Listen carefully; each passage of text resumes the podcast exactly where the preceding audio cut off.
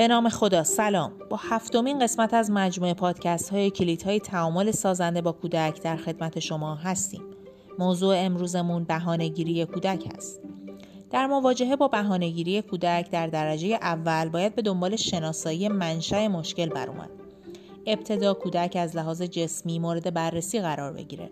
بررسی وضع تغذیه، طبع و مزاج، وضعیت خواب و موضوعات دیگری که تو قسمت پرخاشگری به اونها اشاره کردیم. کودک در سنین زیر هفت سال به طور طبیعی از هر چیزی که آزادی اون رو محدود کنه فراریه. یکی از اصلی ترین نتایج تامین حس آزادی کودک ایجاد محبت و رابطه عاطفیه. اگر این میل کودک یعنی میل به آزادی به خوبی پاسخ داده بشه به صورت خودکار انرژی ها و هیجانات ذخیره شده برای یک روزش تخلیه میشه و وقتی این انرژی ها تخلیه شد آروم میشه.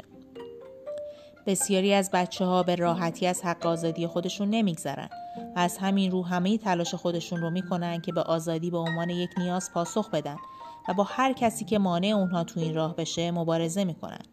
لذا در مواقعی که کودک در حال بهانهگیری هست و یا این بهانهگیری به صورت عادت اون شده توجه به کودک و ابراز محبت به اندازه کافی و بازی با اون می‌تونه ذهن کودک رو منحرف کنه و موقعیت یاد شده رو از بین ببره. بنابراین در مواجهه با این مسئله موارد زیر یاری دهنده است. تأمین حس آزادی کودک و زیاد نبودن بایدها و نبایدها و محدودیتها لاعقل به صورت مستقیم در, در طول روز. توجه به بسترسازی جهت ایجاد رابطه عاطفی قوی با کودک. مهمترین و بینظیرترین بستر در این سنین بازی روزانه با کودک هست. حداقل نیم ساعت در روز. گاهی بچه ها به بهانهگیری عادت کردن و اون رو وسیله‌ای برای جلب توجه دیگران قرار میدن.